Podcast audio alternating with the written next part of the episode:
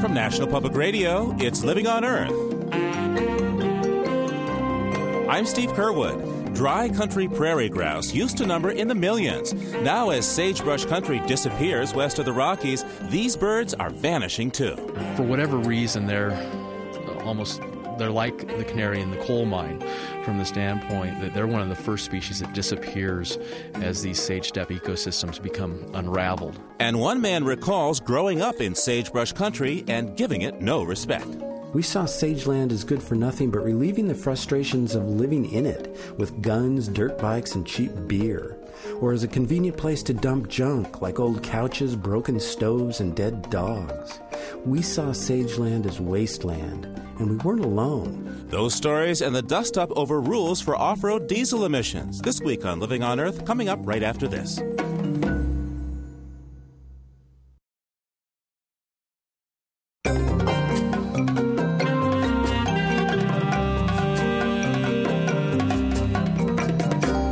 Welcome to Living on Earth. I'm Steve Curwood. When a pipe bomb ripped through the Subaru station wagon of Judi Bari and Darryl Cherney back in 1990, the local police and FBI leapt into action by accusing the Earth First activists of carrying the bomb themselves. The charges were quickly dropped, but no one else was arrested. Now, a jury in Oakland, California has awarded almost $4.5 million in damages to Bari's estate and Mr. Cherney on the grounds that the FBI and Oakland police had violated the activists' civil rights and defamed them. From member station KQED in San Francisco, Cheryl Colopy has our story. On the day of the bombing, Judi Bari and Darryl Cherney were in the thick of planning Redwood Summer, a series of rallies throughout Northern California aimed at saving old growth redwoods. At the time, timber companies were harvesting redwoods at record rates, and the famous Headwaters Grove, later purchased by government agencies for conservation, was still at risk. Judy Bari described what happened that May morning 12 years ago in a videotaped deposition played a few weeks ago in an Oakland courtroom. The testimony was taken shortly before Berry died died of cancer in 1997. I felt a huge force that came from directly below me. It was the hugest thing I'd ever felt in my life. It was the most violent force I'd ever felt. I felt it rip through my body. My legs both were immobile at the time. I knew that my body was ruined. I knew that I was paralyzed. I felt that I was dying. The bomb, which shattered Bari's pelvis, exploded as she and Cherney were passing through Oakland on their way to a rally. Bari says she begged doctors to let her die because of the intense pain. When she awoke after surgery, she learned she was being blamed for the bombing. I remember that there were two uniformed police standing next to me as soon as I opened my eyes. They told me that I was under arrest, and they said they wanted to, for transporting explosives, I guess. I don't remember their exact words. Oakland police also arrested Cherney, whose face and eyes were cut by shattered glass. FBI agents were already on the scene, advising local police and telling them Bari and Cherney were affiliated with Earth First, a group that was suspected of terrorist activities. Charges were never brought against Bari and Cherney, but over the next few weeks, law enforcement officials held press conferences saying they were the only suspects in the case, even though a local reporter had received an anonymous letter claiming responsibility for the bombing. In addition to arresting the pair, FBI and police conducted multiple searches and failed to follow up on any other leads in the case. A year later, in 1991, Bari and Cherney sued. They said their rights had been violated and their environmental work undermined.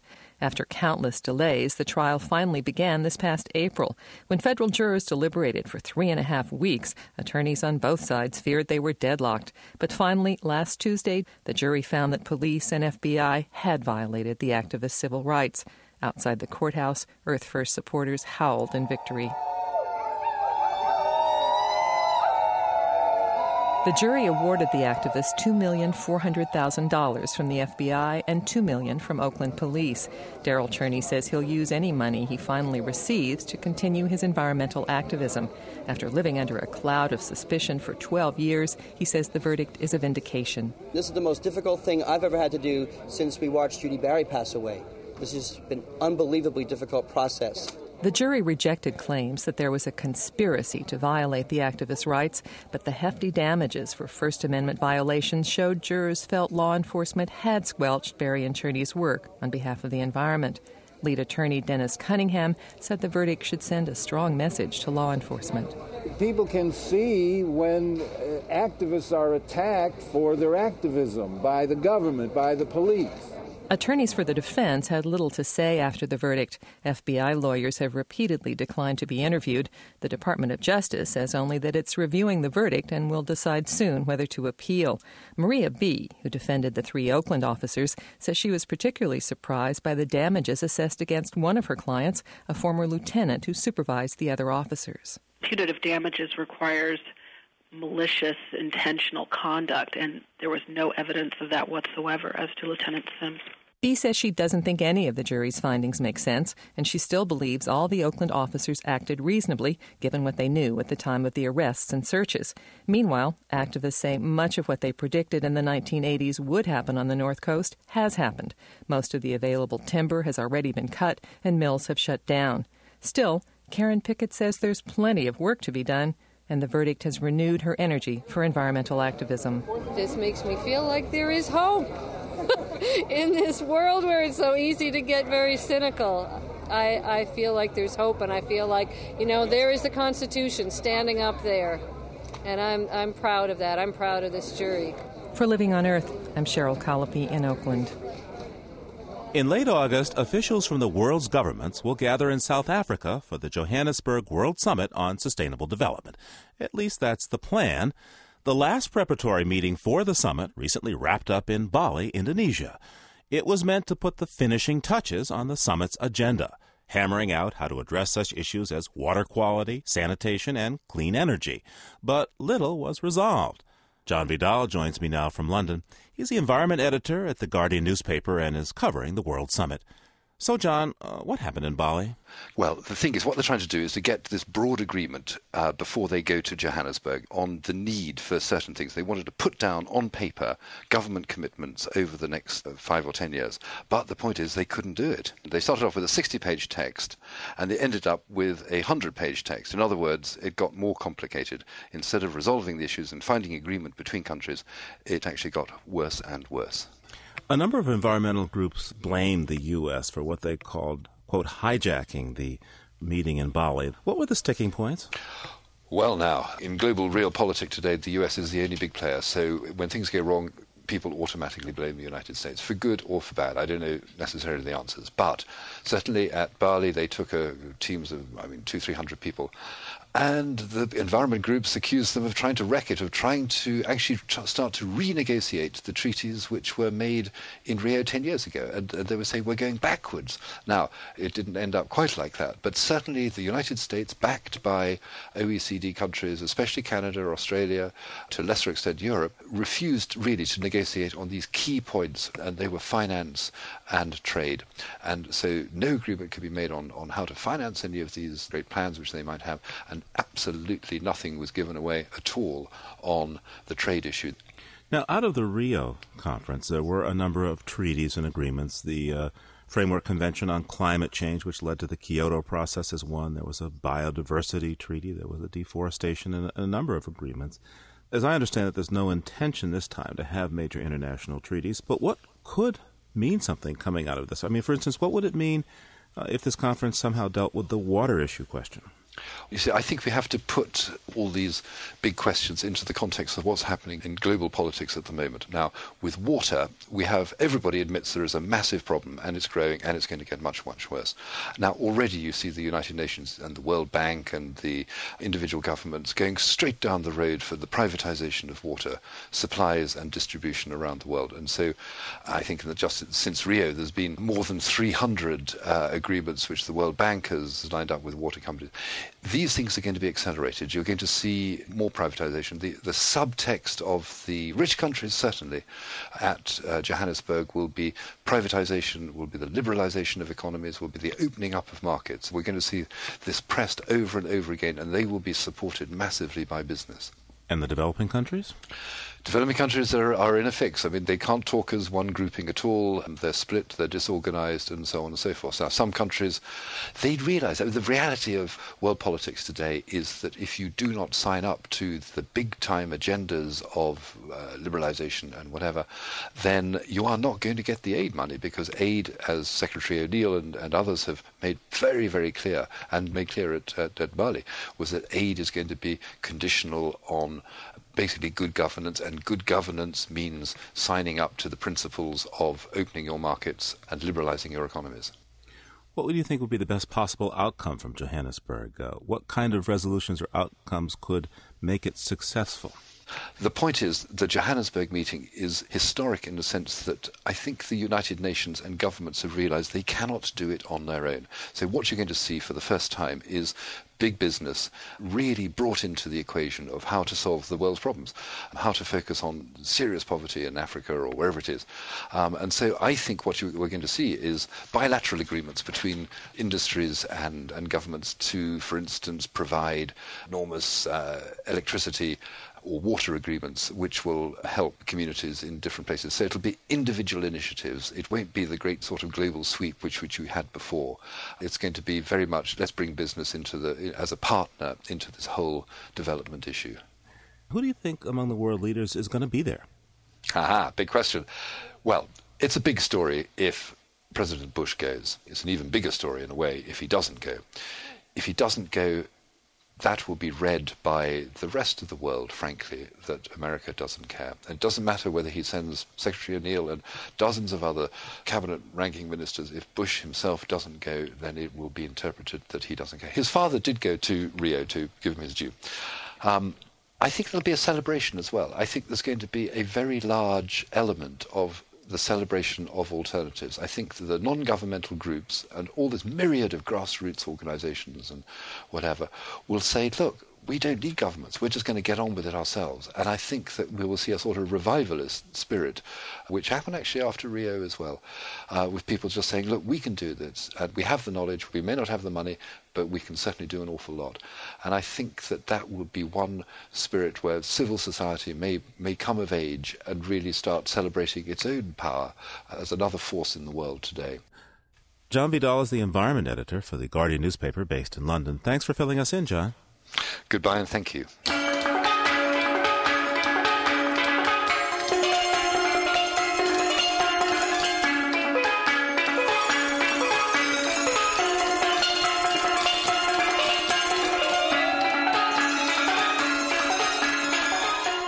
Coming up, rewriting the way government writes rules about pollution. First, this environmental health note from Jessica Penny.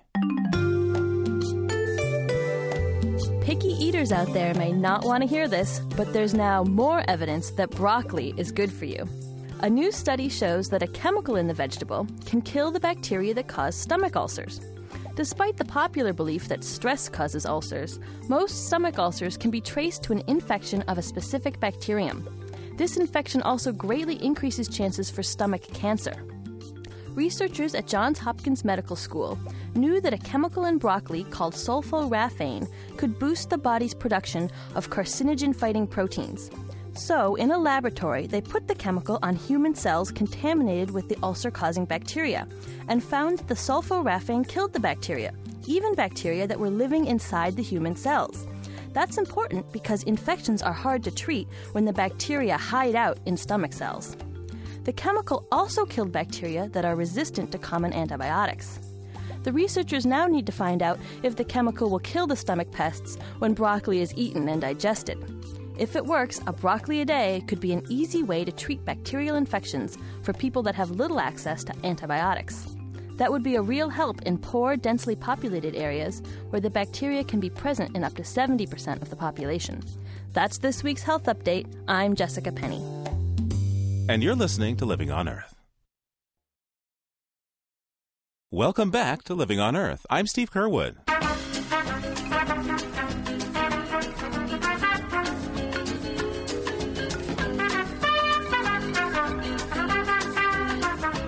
It's a boy. That's the word when it comes to birthing seahorses.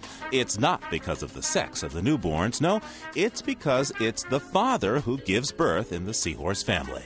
You see, mom lays her eggs in dad's brood pouch. It's called a marsupium. He fertilizes the eggs there, and tissue from his body surrounds the developing embryos, and capillaries provide them with oxygen. After a few weeks, dad goes into labor. The ordeal involves a few hours of dad pumping and jackknifing his torso and squeezing the fully formed babies out of his body. The kids have the same horse like head and spiraling tail as their parents, but are only one centimeter long. Their size puts them at risk of becoming dinner for other fish, though they do have some defenses. To camouflage themselves, seahorses can change color to match the place they live, usually sensitive coastal ecosystems such as corals and estuaries. Seahorses often wind up as bycatch in fishing nets meant to capture shrimp, and they're also at risk from practitioners of traditional Chinese medicine, who use them as remedies for ailments ranging from asthma to impotence. With so many dangers lurking, no wonder seahorses like to stick close to home and mate for life. One thing they won't have to worry about this week where to send those Father's Day cards. And for this week, that's the Living on Earth Almanac.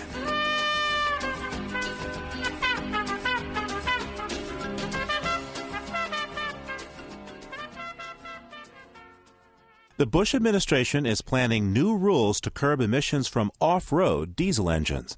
Off road means everything from small tractors and backhoes to forklifts and bulldozers.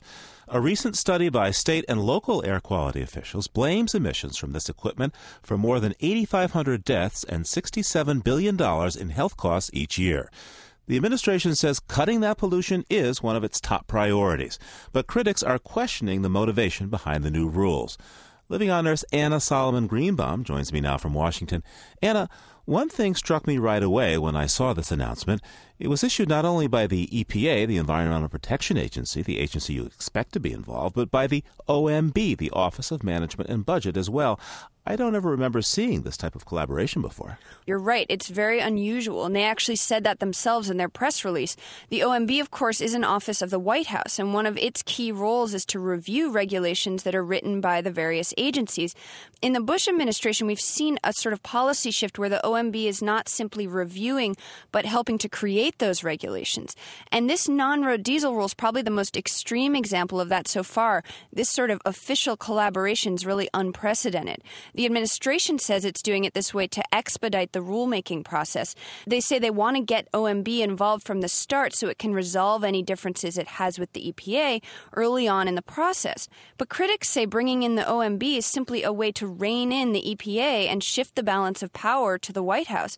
They say OMB not only lacks the technical and scientific expertise to write rules on air quality, but that it lacks the authority to do so. Congressman Henry Waxman, a Democrat from California, wrote wrote a letter to EPA Administrator Christie Whitman in which he reminded her that the Clean Air Act was her jurisdiction, not that of the OMB.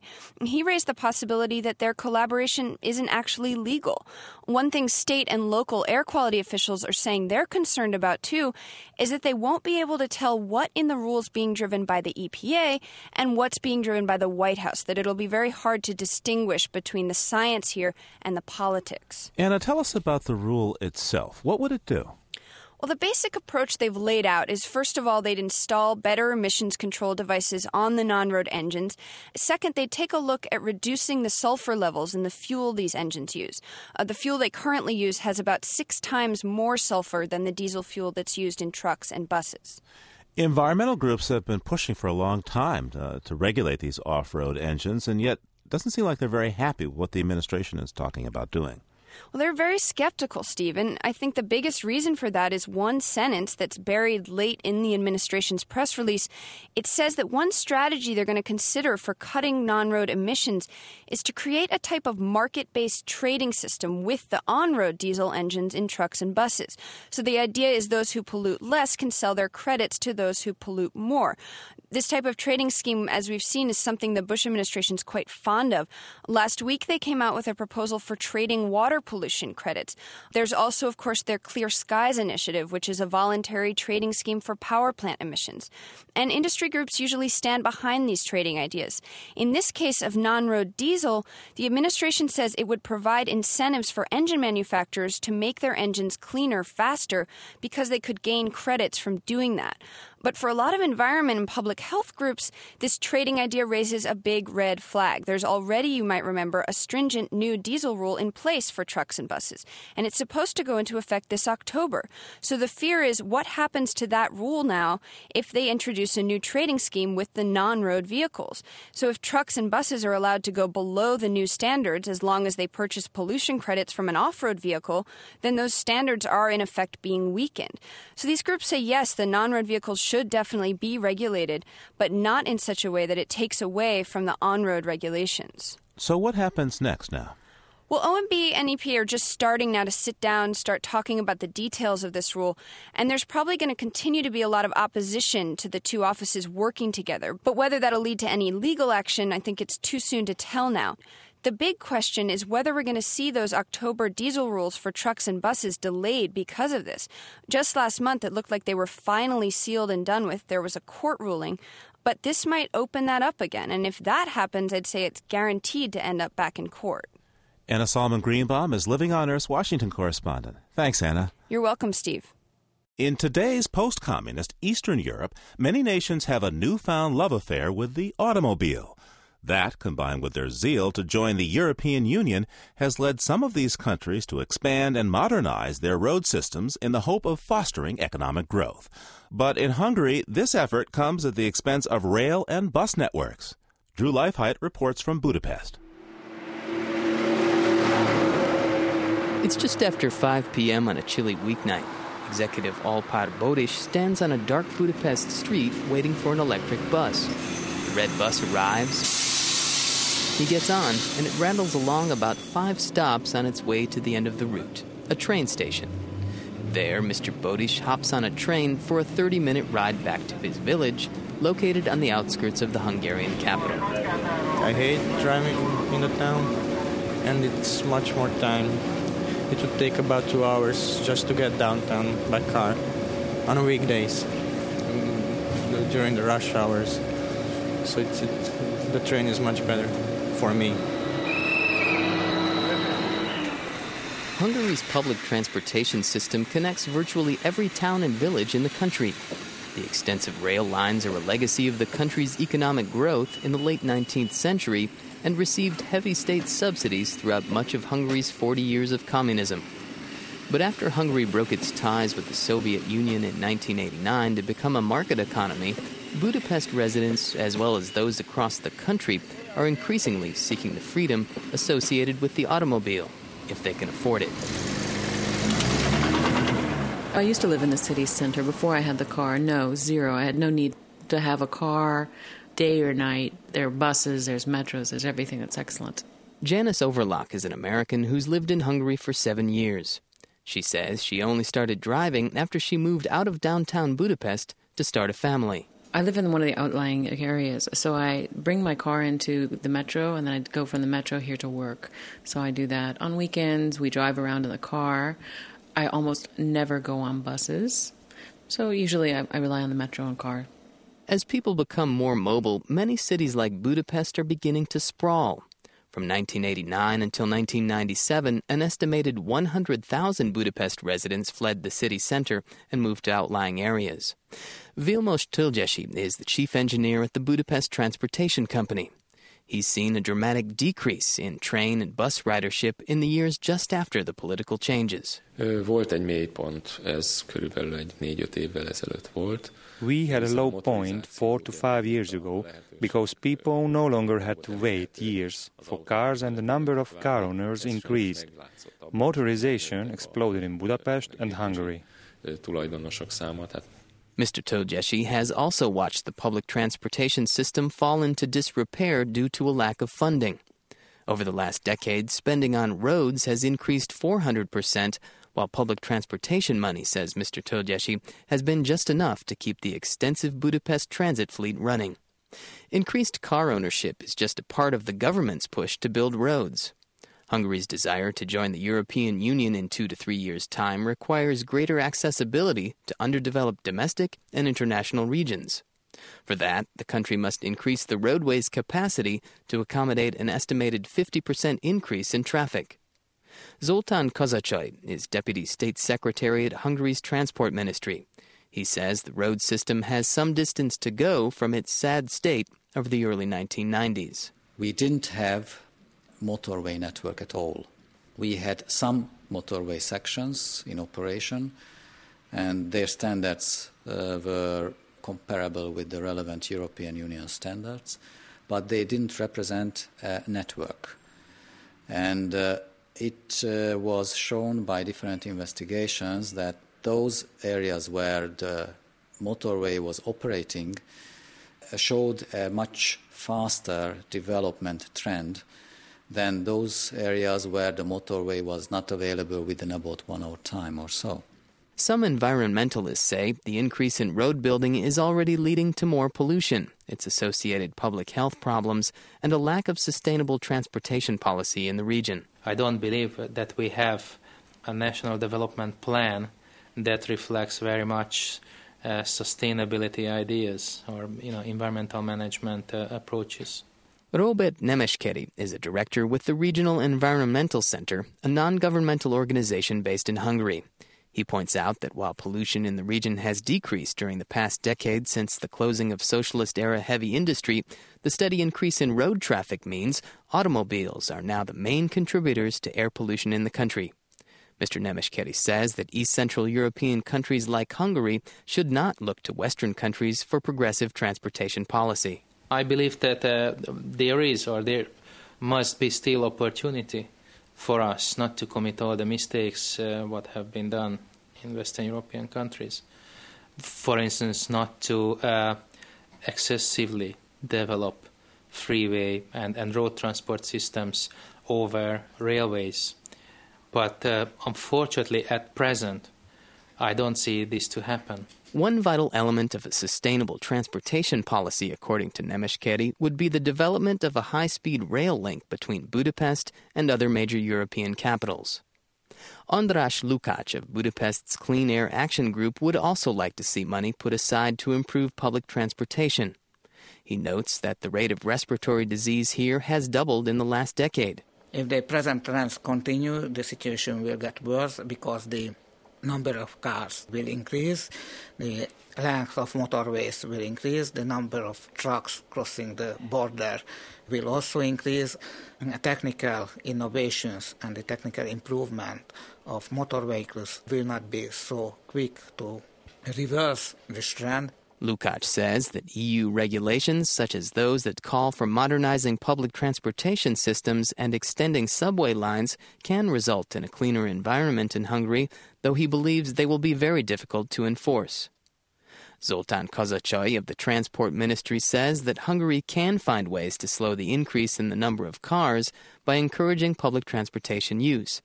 He points out that its rail service is nearly double that of the average of the European Union and that Hungary does have plans to upgrade the current railway network. We would like to keep this level and we would like to increase this level up to about 15% within about 10 years' time. For that, several new regulations should be introduced, partly due to the European Union accession procedure and requirements, partly due to the state, present status of the railway sector. Kozácsay says that in addition to increasing subsidies for bus and rail, the state must provide a higher level of service for its passengers. By improving its transportation system and its roads, only then can Hungary move into the future. For Living on Earth, I'm Drew Leifheit in Budapest.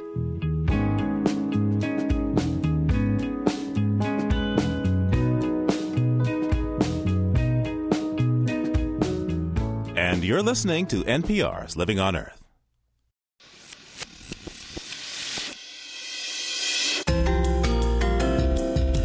Time now to follow up on some of the news stories we've been tracking lately.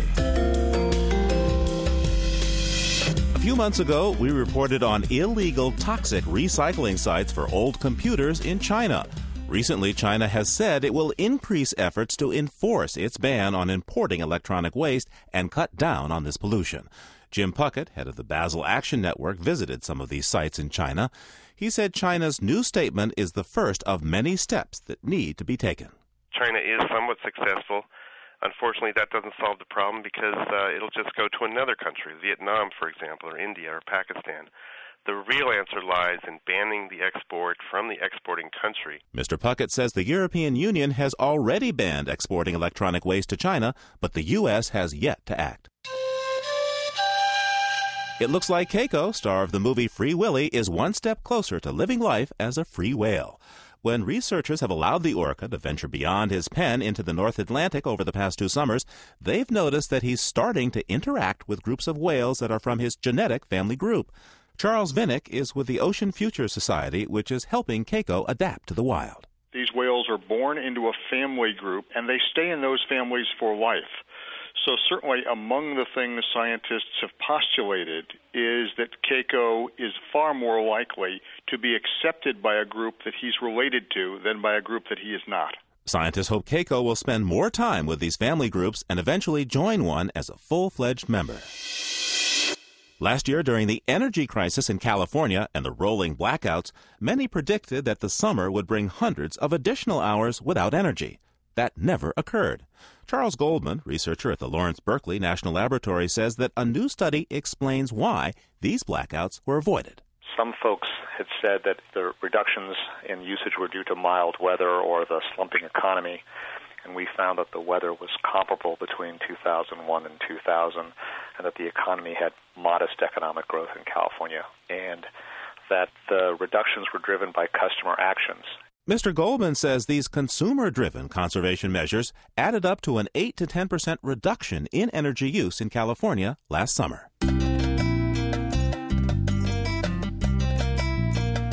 Last week, we aired a commentary showing the parallel between the World Cup and global warming. Well, it turns out there might be a more direct correlation between the World Cup and water. During the recent match between Japan and Russia, water use in Japan was well below average during the scoreless first half of the game. But when halftime came, the demand for water spiked as fans apparently all rushed to the bathroom at the same time. And that's this week's follow up on the news from Living on Earth. Just ahead, the vanishing sage grouse and the efforts to protect its habitat. First, this environmental business note from Jennifer Chu. To prepare for the World Summit on Sustainable Development in Johannesburg this August, the South African government is working to green the summit it will host. To achieve that goal, the international meeting will feature a consumption barometer. During the summit, delegates and the public will be able to monitor their consumption of food, paper, and other natural resources, and the amount of waste they produce daily. The barometer will measure factors like atmospheric carbon dioxide levels and water usage. Each day, an index will be published based on the measurements taken on a scale of 0 to 7, 0 being a normal day without the 65,000 expected participants. The barometer will appear in Johannesburg TV and newspaper ads and electronic billboards. On particularly high consumption days, a public service announcement will appear next to the barometer, urging conference attendees to recycle your plastic today or make sure your tap isn't dripping. To help in the greening of the summit, food caterers will be encouraged to use biodegradable packaging, and florists will be arranging sustainably harvested flowers. The government will use the barometer's results before, during, and after the meeting to try and gauge the environmental summit's environmental impact. That's this week's business note. I'm Jennifer Chu. And you're listening to Living on Earth. It's Living on Earth. I'm Steve Curwood, and coming up, a longing for the lone prairie. But first, Susan Shepard joins me now. She's the producer of Living on Earth Today. That's the new web radio service and new website for Living on Earth that debuts this weekend. Hi, Susan. Hi, Steve. So, along with finding us on a local public radio station, folks can find us anytime on their computer now, huh? That's right. Every weekday on Living on Earth Today, we'll be putting up new stories and new photographs of the kind of quality material people are used to hearing on the show and finding on our website already. So if you go to the website and click on that little sound icon, you'll hear all sorts of new features, um, as well as the best of the past stories we've aired on the show. And we're also really excited about some specials we're producing. Yeah, you got one on what? Women discoverers? That's right. We've got some great stories about Victorian women discoverers who have gone all over the world. You can imagine them in their long skirts tramping around the Congo or climbing the Matterhorn. in a long skirt? That's right. Okay. And a really good example is this woman named Mary Henrietta Kingsley, who was an English explorer. She actually went alone to Africa in the 1890s, which the Europeans thought was very dangerous and they were afraid she would come upon a fate worse than death. So she brought a small dagger to kill herself in case she had to. Ooh. Well, why haven't we heard about these women before? Well, Steve, all of these women broke the rules and stepped out of the norms of their societies. So I think one of the reasons we haven't heard about them is because a lot of them, when they came home, really faced bad ends. They died lonely and unknown. So if you go to LOE today, though, and listen, you'll find out everything you need to know about them. And along with the new material and these specials, the site also serves as the official library of Living on Earth, right? That's right, Steve. If you go to www.loe.org, you'll find all kinds of background information on the stories listeners hear on our broadcast show, and links and extended interviews and all kinds of exciting things. That's one more time www.loe.org for something new every weekday. Something new every weekday. Huh? That's right. Thanks, Susan. Thanks a lot, Steve. Susan Shepard is producer of Living on Earth Today, our new web radio service and new website that you can find at www.loe.org. What's that site? Yeah, it's www.loe.org.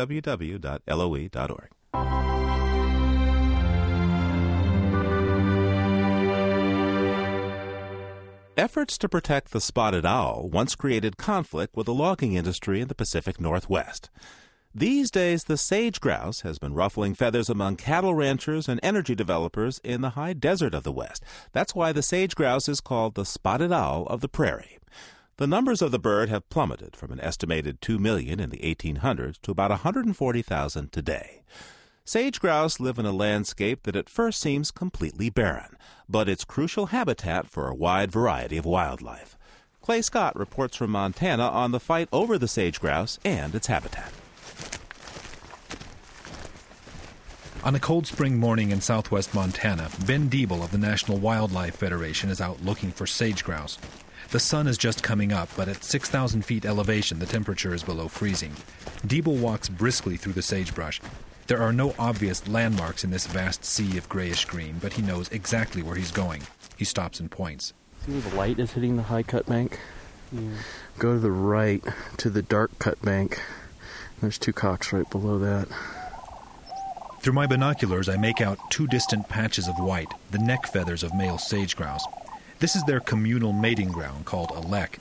For a two week period in the spring, the mottled brown and black males congregate at the leks before dawn. They strut, spread their fan like tails, and rub their wings across inflated air sacs on their necks, hoping to attract females. I asked Deeble why the birds have chosen this place for their lek.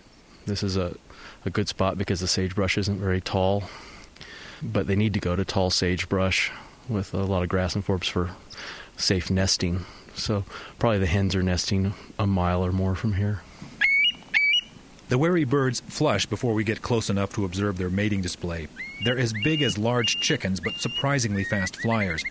Deeble takes out a GPS unit, notes our position, and records the number of grouse we saw. Next spring, researchers will be able to return to this same spot to count the number of mating birds. Sage grouse can have home ranges of hundreds of square miles, yet each year, like spawning steelhead, they return to the exact same spot to mate. But that extraordinary fidelity to place also makes them vulnerable to changes in their habitat.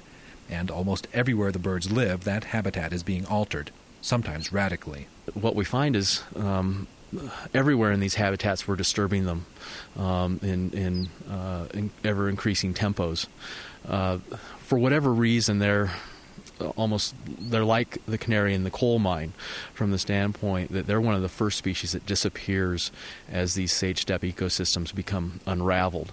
The sage steppe ecosystem is a vast arid area of mostly public land stretching from eastern California to the western edge of the Dakotas. Healthy sage steppe includes a variety of sagebrush species along with bunch grasses and other plants. But much of the ecosystem is in decline along with many of the species that live in it. Sage grouse, in particular, are dependent on old growth sagebrush. Their mating and nesting grounds have been disturbed by oil and gas drilling, coal bed methane development, the conversion of sagebrush to agriculture, and especially by the grazing of livestock.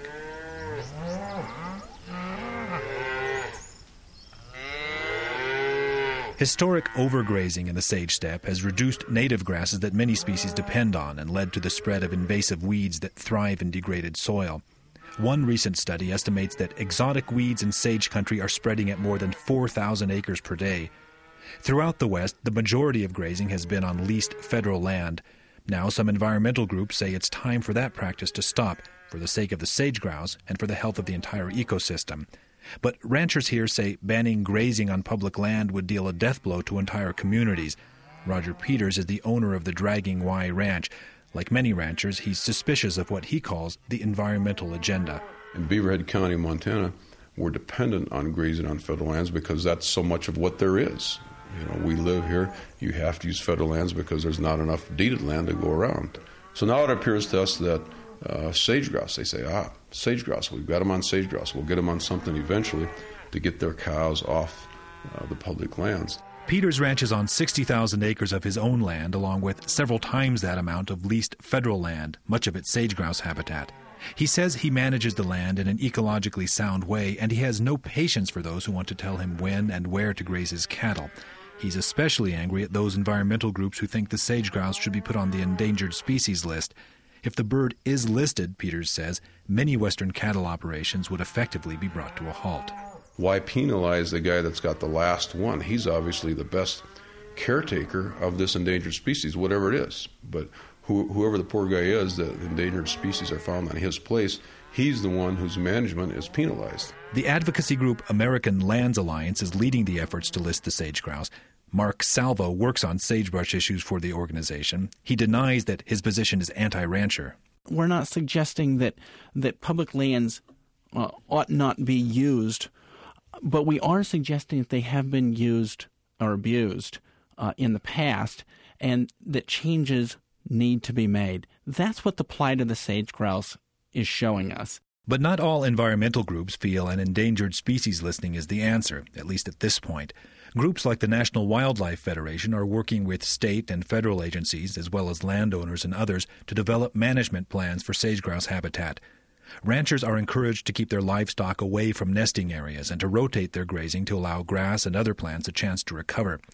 Mark Salvo supports those efforts but says much more is needed. The looming threat of the Endangered Species Act, he says, is necessary to keep both ranchers and government agencies focused on the sage grouse issue. Unless that threat is there, unless we continue to push to list the species, um, they may back off on some of their current efforts to to to restore and conserve it what my challenge is to resource users and, and, agencies and others who don't want to list the species under the Endangered Species Act is you probably have six to eight to ten years to reverse the declining trends for sage grouse and their habitat on your own. Six to eight to ten years because it would take at least that long for a final ruling on the status of the sage grouse. But some experts say that's not nearly enough time, that much of the sage steppe is so degraded that decades will be needed to really turn things around. One federal biologist just sighed when I asked him how sage habitat might be restored. The truth is, he said, that we just don't know. We can't put it back the way it was because we don't understand everything about how it used to be. Someone who does remember how things used to be is Bernard Harkness. In a high basin below the Continental Divide, where a snow fed creek flows through low sagebrush, I found the retired sheep rancher standing in front of the rough log cabin he's lived in for 77 years. He told me of a time when the birds and their habitat were in better shape. They would come in here right around the 1st of July, just thousands and thousands of them. I've seen them flying, and I don't know how many you'd see, hundreds of thousands, and so it's a big open grassland and uh, wide over five, six, seven miles you can see in any direction that's open there. And as far as you could see, there were big sage grouse walking eight, ten feet apart. Harkness dug out a yellowed copy of the Lima Ledger from 1935 and pointed to an article titled Hunters Bag Ton of Sage Hens. The headline was meant literally. In this basin alone, hunters killed 10,000 birds in a three day season. If you wanted a sage grouse dinner, you'd just walk out with a 22 and get three or four. He fried them, fried the breast, and then the others he would, the, the backs and the legs and the giblets, he'd make a gravy just like uh, turkey gravy or something, and uh, and uh, on the potatoes, and that was a pretty good meal. As I was leaving, Bernard Harkness reminisced about the spring mating display of the sage grouse. Before I die, he told me, I'd sure like to see the birds do that dance again. In the waning days of the mating season, I finally managed to do just that, I didn't see the flocks of thousands that the old timers tell of, only five males at their dawn lek. They were spread out a few yards apart on a low rise, yellow air sacs bulging through the white neck feathers, spiky black tails fanned out aggressively behind them. As the sun came up, they strutted and puffed their feathers, waiting for reluctant hens, alert for eagles and coyotes, the only thing moving in a sea of sagebrush. For Living on Earth, I'm Clay Scott in Beaverhead County, Montana. The West's vast sage lands have long been overlooked and abused, even by those born onto it. But producer Guy Hand shares with us his feelings about how the land has come to grow on him. To tell you the truth, I hated growing up in sagebrush country. Southern Idaho, through my adolescent eyes, looked all gray, green, and hopeless. I saw no future on that sagebrush sea, no way to build a life that didn't include work boots and low wages, hard winter winds, and hot summer fires. My friends agreed. We saw Sageland as good for nothing but relieving the frustrations of living in it with guns, dirt bikes, and cheap beer, or as a convenient place to dump junk like old couches, broken stoves, and dead dogs. We saw Sageland as wasteland, and we weren't alone. Those hapless pioneers who first stumbled through the high desert on the Oregon Trail weren't exactly charmed by what they saw either. One called it a hideous world marked by the graves and the bones of dead men. By the 20th century, America's attitude towards sagebrush hadn't much improved. We burned it, we bombed it, we buried our nuclear waste in it. And even though we've since learned to love certain kinds of desert, like the photogenic red rock of southern Utah, as a nation, we don't exactly ache for a sagebrush national park. But that doesn't mean all this rasping aridity is lost on everyone. My dad, for one, loved it. When I was a kid, he'd pull me to the top of some jagged lava outcrop and peer down on dust and sun drilled sage with a look of pure pride. He'd shield his eyes with a calloused hand like a salute and see something I couldn't. Maybe it was the soaring emptiness, the bottomless quiet. Maybe it was the way the sky met the ground so far away it looked like the world was made of nothing but sage. I'm not sure. Dad wasn't much for talking about the things he loved. He thought I'd see it. Only after I escaped sagebrush, only after decades living in places like New York and LA, did I actually begin to miss it. I'd be walking along Fifth Avenue, feeling utterly urbane, when suddenly I'd catch a whiff of sage and go weak in the knees. I'd be cruising along the 101 freeway just north of Hollywood and find myself tangled in the memory of a childhood thunderstorm one that bloomed over the Snake River like a huge white rose. I could taste the rain. As time passed, a kind of desert dementia set in. I couldn't shake it. It pulled at me like gravity. It pulled at me until I lost the strength to resist it. Finally, I gave in, deserted my big life, and moved back here to Idaho, to sagebrush. Maybe you really never can take the country out of the boy, or maybe this boy, in his rush to be somewhere else, forgot to look closely at where he was. I can't explain it any better than my dad could, but here I am, surrounded by sage, and happy. Guy Hand writes and produces radio amidst the sagebrush near Boise, Idaho.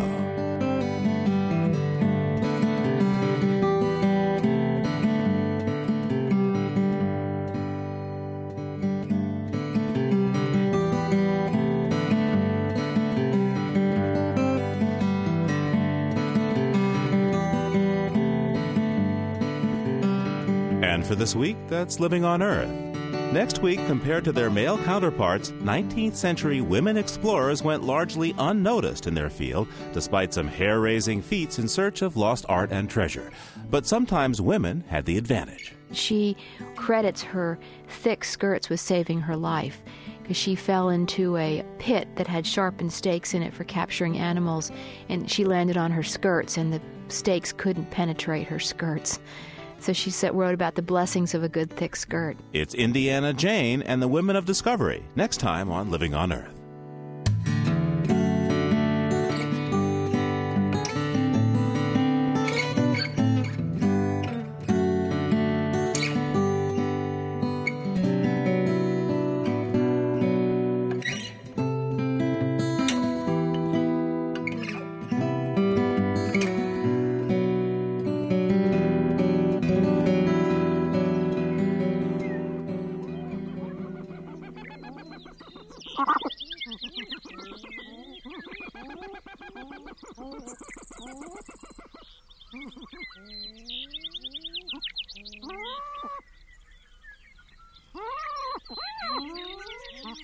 Before we go, one last stop on the lone prairie and a visit with the sharp tailed grouse.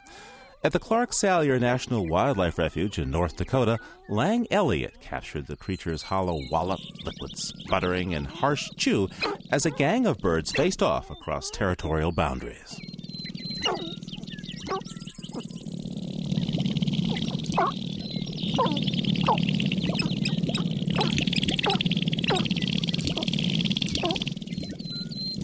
Mm-hmm.